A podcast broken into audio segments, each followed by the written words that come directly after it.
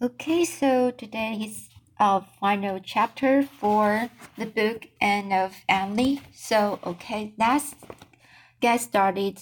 Chapter 30 A Wedding at a Stone House. Last week in August camp, Miss Lavendar was to be married in it. Two weeks later, Anne and Gilbert would leave for Redmond College.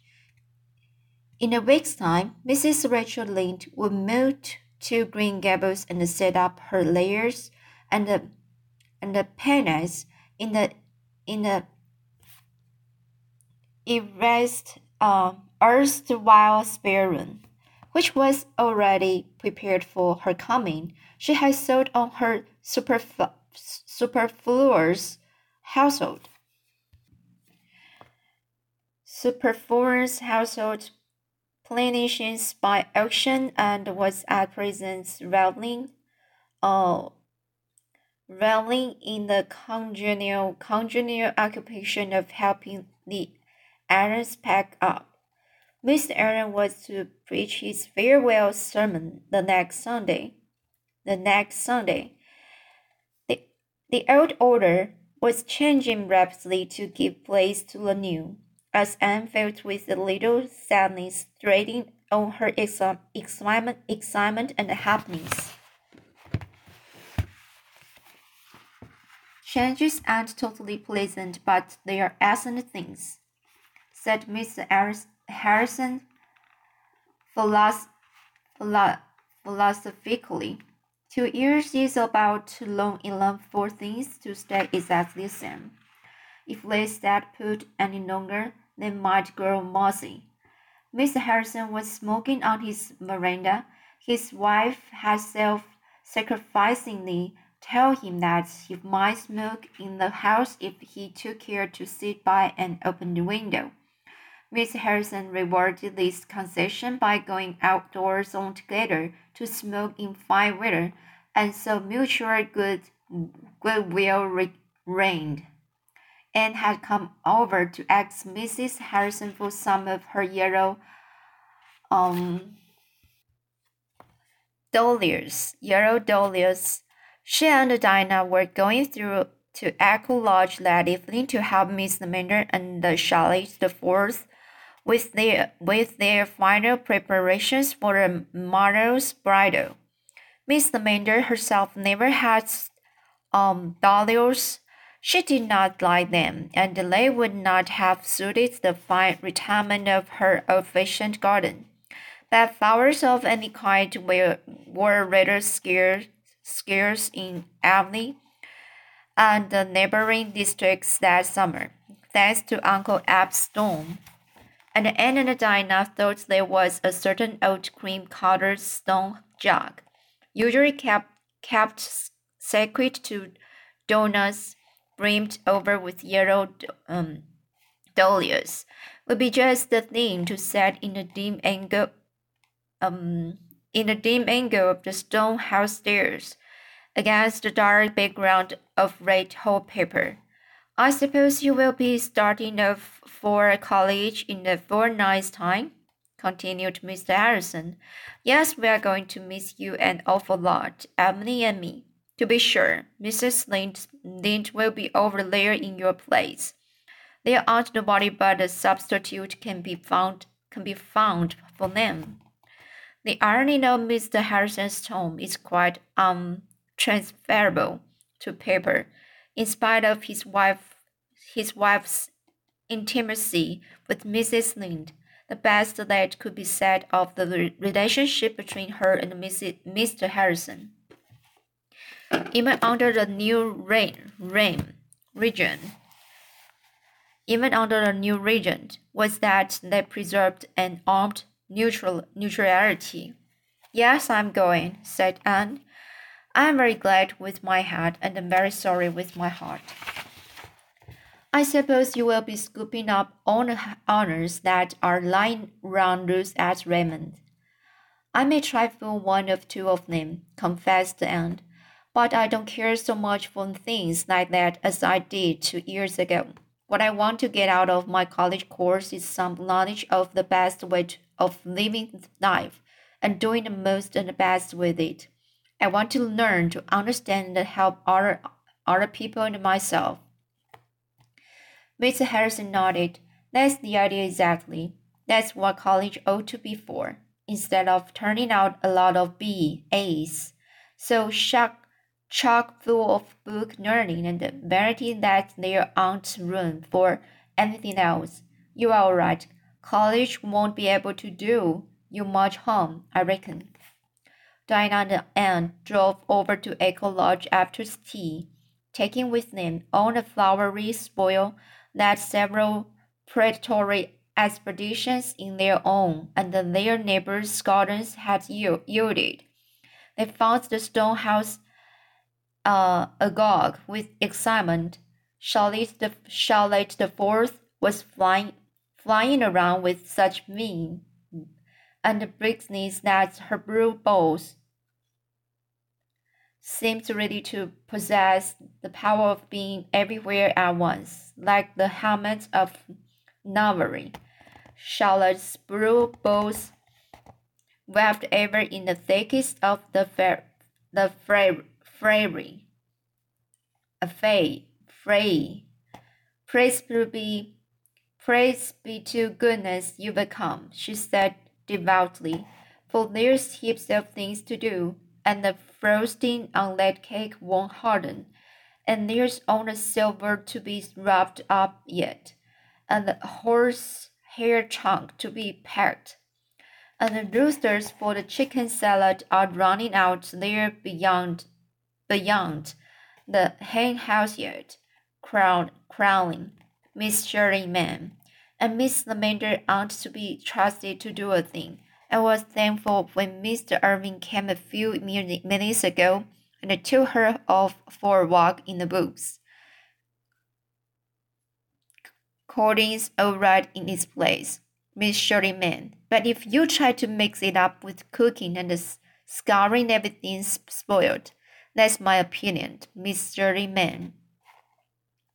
Anne and Diana were so heartily that by ten o'clock even Charlotte the Fourth was satisfied. She braided her hair in innumerable, innumerable plaits and took her weary little bones off to be to, to bathe. But I'm sure I I shan't I shan't sleep a blazed wink, Miss Shirley, ma'am. For fear lest something will go wrong at the last minute, the queen won't weep or Mr. Irving will have a stroke and not, not be able to come. He is in the habit of having strokes, is he? asked Diana. The dimpled corners of her mouth twitched, twitching. To Diana, Charlotte the Fourth was, if not exactly a thing of beauty, certainly a joy forever. They are not things that go by habit, said Charlotte the Fourth, with dignity. They just happen and there you are. Anybody can have a stroke. You don't have to learn how. Mr. Irving looks a lot like an uncle of mine. That bad one was just as he was sitting down to dinner one day. But maybe everything will go all right. In this world, you've just got to hope for the best and prepare for the worst and take whatever God sends. The only thing I'm worried about is that it won't be fine tomorrow, said Diana. Uncle Ab predicted rain for the middle of the week, and ever since the big storm, I can't help believing there is a good deal in what Uncle Ab says. Anne, who knew better than Diana just how much Uncle Ab had to do with the storm, was not much uh, disturbed by this. She slept the sleep of the just and the weary and was roused, uh, roused at an unearthly hour by Charlotte the Fourth. Oh, Miss Sherryman, it's awful to call you so early. Came wearing through the keyhole, but there's so much to do yet. And oh, Miss Shirley Sherryman, I'm scared. I'm scared it's going to rain, and I wish you'd get up and tell me you think it's aren't. Anne flew to the window, hoping against hope that Charlotte Fourth was saying this merely by way of rousing her affectionately, affectionately. But alas, the morning did look um, unpropi, um, unpropitious, unpro, unpropitious, unpropitious. Below the window, Miss Lavendar's garden, which should have been the glory of pale virgin sunshine, lay dim and wild and windless, and the sky over the firs was dark with moody clouds. Isn't it too mean? said Diana. We must hope for the best, said Anne determined, um, determinedly. If it only doesn't actually rain, a cool, pearly gray dark day like this will really be nicer than hot sunshine. But it will rain, mourned Charlotte, creeping into the room, a figure of fun, with her many braids about her head, the ends tied up with wire thread, sticking out in all directions. It will hold off till the last meeting and then poor cats and dogs, and all the folks will get sopping and a check mud all over the house, and they won't be able to be married under the honeysuckle. And it's awful unlucky for no sun to shine on a bride. Say what you will, Miss Shirley, man. I knew things were going too well to last. Charlotte the Fourth seemed certainly to have borrowed a leaf out of Miss Eliza Andrews' book. It did not rain, though it kept on looking as if it meant to. By room the rooms were decorated, the table beautifully laid, and upstairs was waiting a bride, adorned for her husband. You do look sweet, said Aunt rapturously. Lovely, echoed Diana. Everything's ready, Miss Shirley, ma'am, and nothing dreadful has happened yet, was Charlotte's cheerful statement as she betook herself to her little bedroom to dress. Out came the brakes, the re- resultant rampant. The re- resultant rampant quickness was all blended into two tails and a tied not with two bows long, but with four of bright new ribbon, ribbon, brightly blue. The two upper bows rather gave the impression of overgrown, overgrown wings sprouting from Charlotte's neck, somewhat after the fashion of Raphael, Raphael's um, cherubs. But Charlotte Fourth thought them very beautiful, and after she had rustled into a white dress, so stiffly starched that it could stand alone. She surveyed herself in her glass with great satisfaction, a satisfaction which lasted until she went out in the hall and caught a glimpse through the spare room door of the tall girl in some softly clinging gown pink white starlight flowers on the smooth ripples of her of her ruddy hair.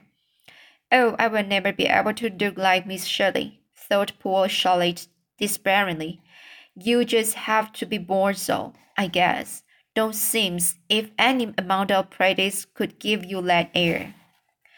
By one o'clock, the guests had come, including Mr. and Mrs. Allen, for Mr. Allen was to perform the ceremony in the absence of Grafton minister on his vacation. There was no formality about the marriage. Miss Amanda came down the stairs to meet her bridegroom at the foot. And as he took her hand, she lifted her big brown eyes to, to his with a look that made Charlotte the Fourth, who intercepted it, feel queer, queerer than ever. They went out to the honeysuckle arbor, where Mr. Allen was awaiting them. The guests group, uh, grouped themselves as they pleased, and Diana stood by the old stone bench, with Charlotte the fourth between them, desperately clenching their hands in her cold, um, tremulously little paws. Miss Allen opened his blue book and the ceremony proceeded. Just as Miss Lavendar and Stephen Irving were pronounced the man and the wife, a very beautiful and symbolic thing happened. the sun suddenly burst through the gray and poured a flood of radiance on the happy bride. Instantly, the garden was alive with dancing shadows and flickering lights. What a lovely omen, thought Anne, as she ran to kiss the bride. Then the three girls left the rest of the guests laughing around the bridal pair while they flew into the house to see that all was in readiness for the feast. Thanks to be a goodness, it's over, Miss Shirley breathed Charlotte the Fourth, and they are married safe and sound. No matter what happens now, the bags of rice are in the pantry, ma'am, and the old shoes are behind the door and cream for whipping is on the uh, uh, solar steps. At half past two, Mr. and Mrs. Irving left, and everybody went to Bright River to see them off on the, on the afternoon train.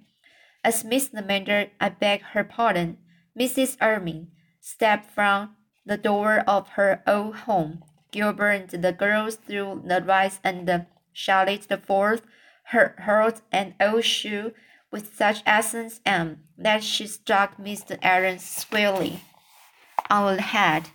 But it was reserved for Paul to give the prettiest send off. He puffed out of the porch, ringing furiously a huge old brass dinner bell, which had adorned the, the dining room man, uh, mantel. Paul's only motive was to make a joyful noise. But as the uh, clang, clangor died, died away, from point and the curve and the hill across the river came the chime of fairy wedding bells, ringing clearly, sweetly, faintly, and more faint, as if Miss, Lavender's beloved echoes were bidding her greeting and farewell.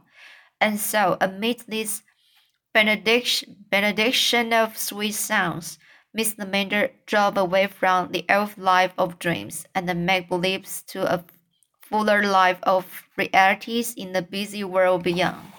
Two hours later, and the Charlotte the Fourth came down the lane again. Gilbert had gone to West Grafton on an errand, and then Diana had to keep an engagement at home. And Charlotte had come back to put things in order and lock up lock up the little stone house. The garden was full of late golden sunshine, with butterflies hovering and the bees booming. But the little house had already that indefinable air of desolation which always follows a, a festivity. Oh dear me, don't it too lonesome, sniffed Charlotte the Fourth, who had been crying all the way home from the station a wedding ain't much cheerful, cheerfuler than the funeral after all, when it's all over, Miss Shirley man. A busy evening followed. The decorations had to be removed, the dishes washed, the uneaten del- um, delicacies packed into a basket for the dedication of Charlotte Fourth's young brothers at home and would not rest until everything was in apple pie order. After Charlotte had gone home with her flounder and flounder and went over the still rooms. Feeling like one who trod alone some ban- banquet, banquet, banquet hall desert, deserted, and the closed the blinds. Then she locked the door and sat down under the silver poplar, to wait for Gilbert, feeling very, very tired but still unweariedly thinking long, long thoughts. What are you thinking of, Anne? asked Gilbert, coming down to the, through the walk. He had left his horse and the buggy out at the door. Of Miss Lavender and Miss Armin answered Anne dreamily. Isn't it beautiful to think how everything has turned out? How they have come together again after all the years of separation and misunderstand misunderstanding? Yes, it's beautiful, said Gilbert, looking steadily down into Anne's uplifted face. But wouldn't it have been more beautiful still, and if there had been no separation or misunderstanding, if they had come hand in hand all the way through life, with no memories behind them but those which belong to each other. For a moment, Anne's her heart fluttered queerly, and for the first time, he, her eyes folded under Gilbert's gaze, and the rosy flush stains the, the paleness of her face. It was as if a veil that had hung before her inner con consciousness had been lifted, giving to her view a revelation of unsuspected feelings and uh, realities. Perhaps, after all, romance did, did not come into one's life with pomp and blare, like a gay knight riding down. Perhaps it crept to one side like an old friend through quiet ways. Perhaps it revealed itself in seemed prose. It in seeming prose until some sudden shaft of illumination flung um, athwart, athwart its pages betrayed the rhythm and the music. Perhaps, perhaps, love unfolded naturally out of a beautiful friendship as a golden-hearted rose slipping from its green sheath. Then the veil dropped again, but the end, who walked up the dark lane was not quite the same. Anne, who had driven gaily down it the, eve the evening before, the page of girlhood had been turned, as by an unseen, unseen uh, finger, finger, and the page of womanhood was before her, before her with all its charm and mystery, its pain and gladness. Gilbert wisely said nothing more, but in his silence he, he read the history of the next four years in the light of Anne's rem remembered blush. Four years of earnest, happy work, and then the the guerdon of a useful knowledge gained and a sweetheart won. Behind them in the garden, the little stone house brooded among the shadows. It was lovely but not forsaken. It had not yet done with dreams and the laughter and the joy of life. There were to be future summers for the little stone house. Meanwhile, it could wait. And over a river in purple endurance, the echoes bided their time. So let's the final chapter for this book. So, uh, if you like this uh, series book, um, you can just go on to read the uh, ends of the irons. Is the next uh, uh, number three uh, for this series series and uh and uh so um so you can just um have a try to uh, read uh, next book. I think I will go back to read um, um the the number one first, and I will uh, try to uh, next time next for number three. Okay, so uh, before I read the number one of um, Anne's series, and I will uh, read a, a news book for uh, a very short a novel for a, ch a child, a children, a children book. It's like a children book, but um, it's very it's it might be uh, easier to uh um for uh, to me maybe. So I will try the the uh, the uh, this uh, children book first, and uh, and then I will uh, get back to uh, read the S number one book. Okay, so let's see today, and see you next time.